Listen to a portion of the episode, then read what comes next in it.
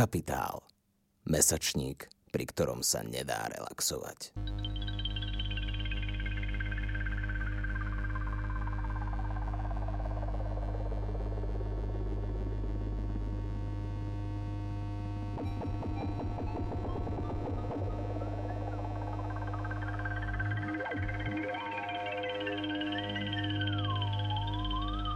Počúvate Capitalx, podcast angažovaného mesačníka Kapitál. Vo zvukovej verzii vám prinášame esej z júnového čísla s názvom Comics Counter Media. V roku 1969 ju napísal popredný americký znalec komiksového umenia Paul Bule. Popkultúrny pôvod kreslených seriálov je podľa neho z politickej perspektívy ich prednosťou, nie nedostatkom.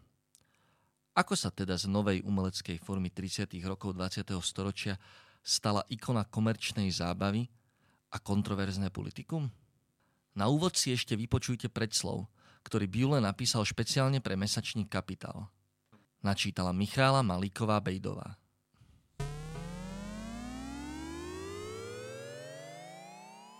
V 60. a 70. rokoch sa u aktivistov intelektuálov z okruhu môjho časopisu Radical America rozvinul zvláštny záujem o analýzu vznikajúcej kontrakultúry dialektickými teóriami frankfurtskej školy. Uvažovali sme, ako tieto teoretické nástroje napasovať na predmet nášho záujmu. Jednoducho obrátiť ich na ruby. Kultúrne výzvy mladej generácie sme adaptovali na kapitalizmus a kapitalistické hodnoty, na hnutia za ľudské práva a proti vietnamskej vojne. Nové komiksové umenie vzýšlo z prekvitajúcich podzemných časopisov, ale aj z plagátovej tvorby pre hudobné podujatia. Undergroundový komiks sa vrcholne rozvíjal 10 rokov a potom sa prepadol do omnoho skromnejšej škatulky alternatívneho komiksu. Vo svojom druhom časopise Cultural Correspondence, podobne ako Radical America, je dostupný online cez stránky Brown University, som uverejnil niekoľko rozhovorov s mojimi obľúbenými autormi podzemného komiksu, okrem iného s Robertom Crumbom a Billom Griffithom. V 90. rokoch, keď som popri iných médiách písal aj pre The Nation, som si uvedomil, že komiks vstúpil do novej fázy.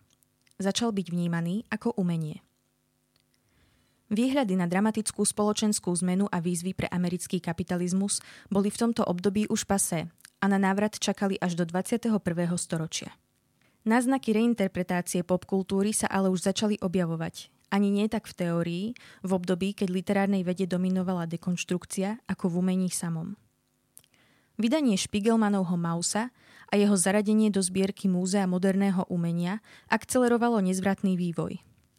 Spiegelman začal vydávať časopis Raw a ako zažartoval jeho prispievateľ a výnimočný komiksový tvorca Ben Catcher – Časopis presvedčil svoje čitateľstvo, že komiks je potomkom francúzskej poézie a zložitých avantgardných umeleckých foriem. Akokoľvek nepravdepodobne to môže znieť.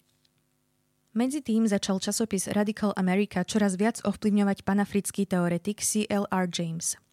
Pre náš okruh predstavoval trvalú inšpiráciu a svojou slávnou prácou o športe Beyond a Boundary nás podnietil k precíznemu štúdiu žánru – v 90. rokoch sme to poňali ako povzbudenie k výskumu v populárnej oblasti umenia, do dejín ktorej sa zapísali marxisti či takmer komunisti. Ide o film. S priateľmi sme mali možnosť zhovárať sa s preživšími hollywoodskej čiernej listiny, na ktorej sa ocitol aj Oscarový scenárista Ring Lardner mladší. Ich kariéry boli zničené, ale niektorí sa k filmu vrátili a trvalo sa do jeho histórie zapísali. Lardner takto pracoval na seriáli Meš, najpopulárnejšom a najväčšmi protivojnovom seriáli americkej histórie. S priateľmi v televízii pracovali pod rôznymi menami a napísali aj diela ako You Are There, polodokumentárna fikcia, či Adventures of Robin Hood, výrazne satirické nezákonné dobrodružstvo. Skrátka, títo ľudia si vždy našli spôsob, ako preraziť. Tieto znovu získané dejiny vydané v niekoľkých zväzkoch mi umožnili pokračovať v spolupráci s ďalšími kolegami na rozvoji najnovšieho komiksového umenia, ktoré vytváralo priestor pre ľavicové, antikapitalistické posolstvá. Umelecký kolektív od roku 1979 každoročne vydával World War III Illustrated a práve táto tvorivá skupina sa potom, čo sa k nej pridali preživší podzemného komiksu zo 70. rokov, stala základom tvorivého týmu komiksovej knihy Wublis. Vizuálnej histórie priemyselných pracujúcich sveta. Ide o najrebelskejšie, najmuzikálnejšie a najromantickejšie dejiny americkej práce. Čitateľstvo tohto predslovu si poľahky nájde moje recenzné eseje o rôznych dôležitých komiksových umelcoch a ich dielach, ktoré som napísal za posledných 15 rokov a dávnejšie. S kolegami sme vydali asi tucet zväzkov, od antológií bohémskych, bytnických a jidiš autorov cez životopisy Emmy Goldman, Che Guevaru, Izadory Duncan, Abrahama Lincolna, Rosie Luxemburg, Herberta Markuseho a Paula Robsona, až po grafické spracovanie životov Howarda Zina či Eugena Depsa. Aktuálne pracujeme na knihách od Boysovi a Williamovi Morrisovi. Mrzí ma, že moja práca na komikse o Bernim Sandersovi sa momentálne prerušila kvôli jeho socialistickej kampani. Sčítané a podčiarknuté, môj záujem o komiksové umenie prameniace z podzemia ma priviedol až sem. Práca na premene spoločnosti aj povahy komiksového umenia neustále trvá.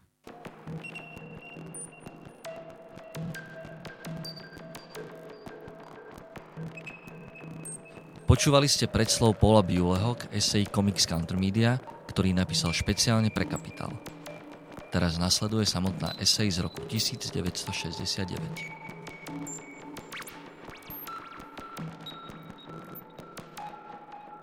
Rozporuplné náhľady ľavice na komiks sú zaujímavým symptómom rozpoltenosti vo vzťahu ku kultúrnym témam. Na jednej strane ľudia presvedčení o tom, že nová ľavica je len jednou zo súčastí širšieho a rôznorodejšieho hnutia Nová kultúra, patrím medzi nich, radi vidia vpád radikálnych prístupov do klasických oblastí modernej kultúry, kreslených seriálov a komiksových kníh. Vnímame to ako krok v ústrety organickej novej ľavici, útok na korene spoločnosti ešte hĺbšie než na úrovni politicky, volieb strán, lídrov a podobne. Na druhej strane je tu množstvo sympatických radikálov a radikálok, ktoré sú z rozruchu okolo komiksov zjavne nervózne. Jednu extrémnu tendenciu predstavuje príklad predavača v starom, komunisticky orientovanom knihkupectve. Napísal mi, že celá podzemná kultúra je novým pokusom vládnúcej triedy ohnúť hrozbu revolúcie cez koleno. Iný pohľad majú ľudia blízky kulturalizmu novej ľavice. Komiks je síce podľa nich zaujímavý, ale politicky ho netreba brať príliš vážne. Veľa nejasností vo vzťahu komiksu a novej ľavice vyplýva z toho, že oba fenomény sú nové a schopné ľudí nahnevať alebo natchnúť. Hoci kreslené seriály nie sú ľavici cudzie, takéto seriály boli historicky v radikálnych novinách pomerne časté. Ale komiks v podaní tvorcov ako Robert Crump, Gilbert Shelton či S. Clay Wilson je viac než prostým nástrojom politickej novej ľavice. Je tiež podvratným útokom na kapitalizmus – a tento atak paradoxne vychádza priamo zo srdca popkultúrnej tradície. Na hĺbšej úrovni sú nejasnosti o komikse symptómom zásadného nepochopenia významu kultúry a umenia. Buržoázna estetika nás presvieča, že ide o voľnočasové zábavky pre elity a nie o prirodzenú súčasť našich životov.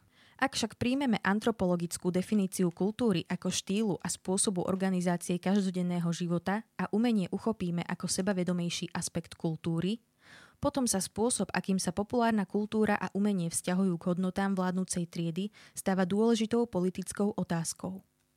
Dosiaľ nová ľavica nedisponuje teoretickými nástrojmi pre komplexnú analýzu modernej, teda populárnej kultúry a jej umeleckých foriem. Určite sa to týka viac kreslených seriálov než ďalších dvoch dôležitých amerických príspevkov ku kultúre 20. storočia, kina a jazzu. Vére masovo-trhového kapitalizmu. Isté kritičky a kritici, ako napríklad Marshall McLuhan, sa síce zaoberajú významom rôznych komunikačných médií v súčasnej spoločnosti, najlepšie heuristické vhľady však podľa mňa ponúkol už pred viac než 30 rokmi Walter Benjamin vo svojej vynikajúcej eseji Umenie v ére mechanickej reprodukcie. Umenie, ako ho chápal Benjamin, sa v novej ére masovej produkcie a konzumu muselo zmeniť. Jeho tradičná aura – Kvalita remeselného spracovania či unikátnosť nemohli ustáť nápor obyčajnosti masy a bežného života jej príslušníkov. Popravde, aby si umenie udržalo svoju vlastnú životaschopnosť, muselo poskytnúť hlas ľuďom, s ktorými sa v novej situácii stretlo a vzťahovať sa k ním. Ani zreprodukovanie chudinky Mony Lízy na pol milióne pohľadníc na naplnenie tejto požiadavky skrátka nestačilo. Benjamin si zároveň uvedomoval, že možnosti nového populárneho umenia vystúpili do popredia v období, keď mala buržoázna kultúra to najlepšie už dávno za sebou. Nové formy umenia sa tak vyvíjali už len v tieni jej úpadku. Na druhej strane Benjamin očakával, že z mŕtvych vstane umenia vzíde práve z popkultúry, z podstaty jej obsahu, ktorú komerčné formáty tak brutálne zničili. V istom zmysle budúce formy načierali do útlakom poznamenanej prítomnosti, v inom zmysle sa masové umenie, podobne ako politické revolučné sily, rodilo nevyhnutne v rámci kultúry starého spoločenského systému. Vychádzajúc z Benjaminovej koncepcie kultúrnej dialektiky, vymedzil som tri zhruba načrtnuté etapy vzniku modernej umeleckej formy, ktoré možno aplikovať aj na rozkvet kreslených seriálov v 20. storočí. Prvá, raná, vysoko experimentálna etapa, kedy excentrickí vizionári a vizionárky testujú novú formu, až kým nie je vnútorne aj zvonka plne rozvinutá. Druhá, etapa masívneho úpadku, kedy sú iskričky budúceho umenia skrytejšie než kedykoľvek predtým a celkom iste aj menej politické. Tretia, vznik nového štýlu, ktorý sa v kapitalizme ešte nemôže plne rozvinúť, ale presahuje ho mnohými spôsobmi a často pritom využíva slobodné, alternatívne, zvyčajne neziskové médiá. Podobne ako filmy, aj kreslené seriály mali už pri zrode svoj úpadok zakódovaný v DNA expresne vznikli v Amerike 20. storočia pre masovú, trhovo orientovanú tlač, ktorú mali pod kontrolou boháči ako Hearst. The Yellow Kid, pravdepodobne prvý významný kreslený seriál, bol ostro satirický, čo skoro pribudol ďalší, Katzenjammer Kids, v ktorom kapitán raz povedal na realite deťom pramálo záleží. Medzi kultúrnymi kritikmi a kritičkami je najpamätnejší Little Nemo, vychádzajúci zo snových dobrodružstiev chlapca, krásne zachytených v štýle Art Nouveau. Každým rokom sa protagonista celého fantazijného sveta zmocňoval viac a viac, pričom ho z neho vždy vytiahlo mamino volanie. Princíp reality. Ešte dôležitejším seriálom bol však Crazy Cat, solitéra Georgia Harrimana. Čitateľstvu odporúčame siahnuť po niektorom z vydaní tohto seriálu. Nie nad vlastnú skúsenosť s ním. Čo si z jeho typickej absurdity však predsa len možno vyrozprávať. Keď Ignác poznamená, že vtáčik je na krídle, Crazy ho po pozornom preštudovaní situácie opraví. Zo svojho jaderného pozorovania by som povedal, že krídlo je na vtáčikovi. Objav Tarzana medzi kreslenými seriálmi v roku 1931 vyvolal nový a svojbytný vývoj komiksu. Realistická kresba vzýšla z ruky talentovaného umelca Herolda Fostera – Dôkazom vážnosti, s akou k pristupoval, sú jeho starostlivo nakreslené postavy, obrazy z džungle či nevtieravá typografia. Hoci v porovnaní so životom v 20. storočí šlo o fantáziu, bola to fantázia celkom inej sorty, než v seriáli Crazy. V Tarzanovi bolo možné to, čo život v civilizácii dávno znemožnil. Sen desublimácie tu pôsobil nie ako revolučná vízia, ale ako svet, v ktorom hrdinské skutky konajú skutoční muži – Netreba dodávať, že podmaniť si kráľovnú džungle nevyžadovalo žiadny dôvtip. Grafický realizmus nahradil fantazijný element, alebo, ako vo väčšine seriálov, napríklad Matt and Jeff, prostý vtip. S takými spoločensky regulovanými nutkaniami, aké pociťovali zhodne autor a jeho čitateľstvo. S príchodom Terry and the Pirates Miltona Canifa a následným prílevom detektívnych, policajných a vojenských hrdinov už ani džungľa či vesmírna loď neboli vhodným prostredím pre prísne kontrolovaný život väčšiny komiksových postav. To sa už ale na nástup chystali ultimátni protagonisti fantazijného realizmu, komiksoví superhrdinovia. Komiksové knihy sa zrodili len v 30. rokoch minulého storočia, ale do vypuknutia vojny ich čítanosť mimoriadne narastla – najmä v komunite tínedžerov. Ešte väčšmi než Tarzan alebo princ Valiant sa ako sexuálne neskúsený ukázal Superman. Jeho infantilná hra s lampovými stojanmi je jediným aktom s možným sexuálnym významom, aký som kedy v tejto sérii objavil. Clark ani Superman nikdy nezíska novinárku Louis Lane a Wonder Woman, môj detský idol, si nikdy nevezme plukovníka Steva Trevora. Kompenzáciou tejto sexuálnej frustrácie bolo, samozrejme, násilie – v prvých superhrdinských seriáloch nebola vražda z pomsty, vykonaná samotným protagonistom, ničím neobvyklým. Akokoľvek sa zdôvodnila, vždy jej obeťami boli nenahraditeľní chronickí outsidery či outsiderky. Za vojny špióni a špionky, neskôr najmä rôzni ničomníci či ničomníčky, ktorí a ktoré chceli uškodiť spoločnosti alebo národnému štátu. Noví komiksoví hrdinovia zo 60. rokov sú vo všeobecnosti nakreslení lepšie a sú aj ironickejší než ich predchodcovia. Nie je pri nich pochybností o tom, na ktorej strane v boji proti rákosníkom vo Vietname stoja a neproblematizuje sa ani ich prepínanie medzi bežnou a superhrdinskou identitou. Tu si osvojujú za účelom hrdinsky chrániť. V povojnovom svete komiksu sa toho ale malo odohrať ešte o mnoho, o mnoho viac. Med, spolu so školskými humoristickými časopismi, ktoré naprieč krajinou zažívali renesanciu, sa ukázal ako nezodpovedný, niekedy dokonca odmietal prejaviť americkej kapitalistickej kultúre 50. rokov politické uznanie, ktorým sa seba potvrdzovala. Nihilistické časti seriálu Med a zvrátený humor na kampusoch boli dôležitými signálmi, že Amerika sa nikdy nemôže vrátiť k starým dobrým časom, za ktorými mnohí smútili. Kultúra sa posunula. Ak zatiaľ nie pozitívnym smerom, tak negatívnym určite. Čiastočné prebudenie kultúry, nevinné obdobie roku v neskorých 50. rokoch, súviselo s novou etapou v komiksovej komunite – Gilbert Shelton pioniersky prišiel s komiksom Wonder World Hawk v roku 1959, teda v tom istom období, keď uzrel svetlo sveta magazín Studies on the Left. A keď sa Harvey Kurtzman ešte raz a naposledy pokúsil dať dohromady kolektív okolo nezávislého časopisu Help, zaradil doň aj Sheltonové kresby, ktoré sa vďaka tomu dostali k celonárodnému publiku. Takto sa utvorila živá spojnica s budúcnosťou. V raných 60. rokoch budúci komiksoví umelci pracovali na fanzínoch, malých časopisoch vyrábaných na kolene a určených stredoškolákom. Prvým veľkým prelomom v tomto remesle bolo rozšírenie podzemnej tlače, ktorá poskytla necenzurovaný priestor a dychtivé publikum pre celú skupinu nových umelcov. Druhým milníkom tohto obdobia bol vznik svojbytných komiksových kníh. Prvým pozoruhodným titulom bol Zap One, ktorý vznikal viac než rok – jeho jediným autorom bol Robert Crump, mimoriadne úspešný ilustrátor pohľadnicových blahoželaní. Kvalita komiksov novej kultúry je tak rôznorodá, že pokus o všeobecnú analýzu je takmer márny. Krumbom sa treba zaoberať osobitne, pretože jeho dielo sa stalo prvou úplnou knihou, Head Comics, na kapitalistickom trhu a množstvo ľudí si spája komiks práve s jeho prácou.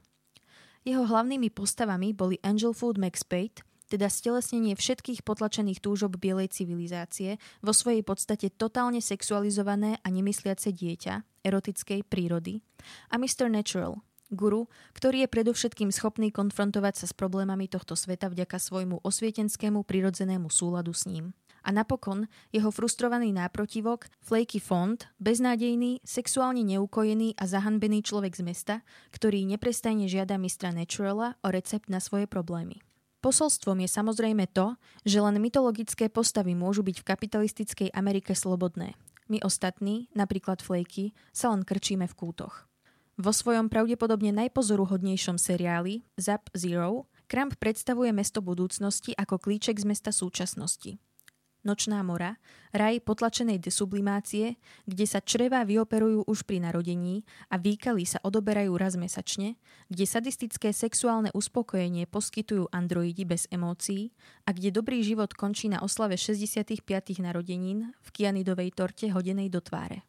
Krumbov blízky spolupracovník je S. Clay Wilson.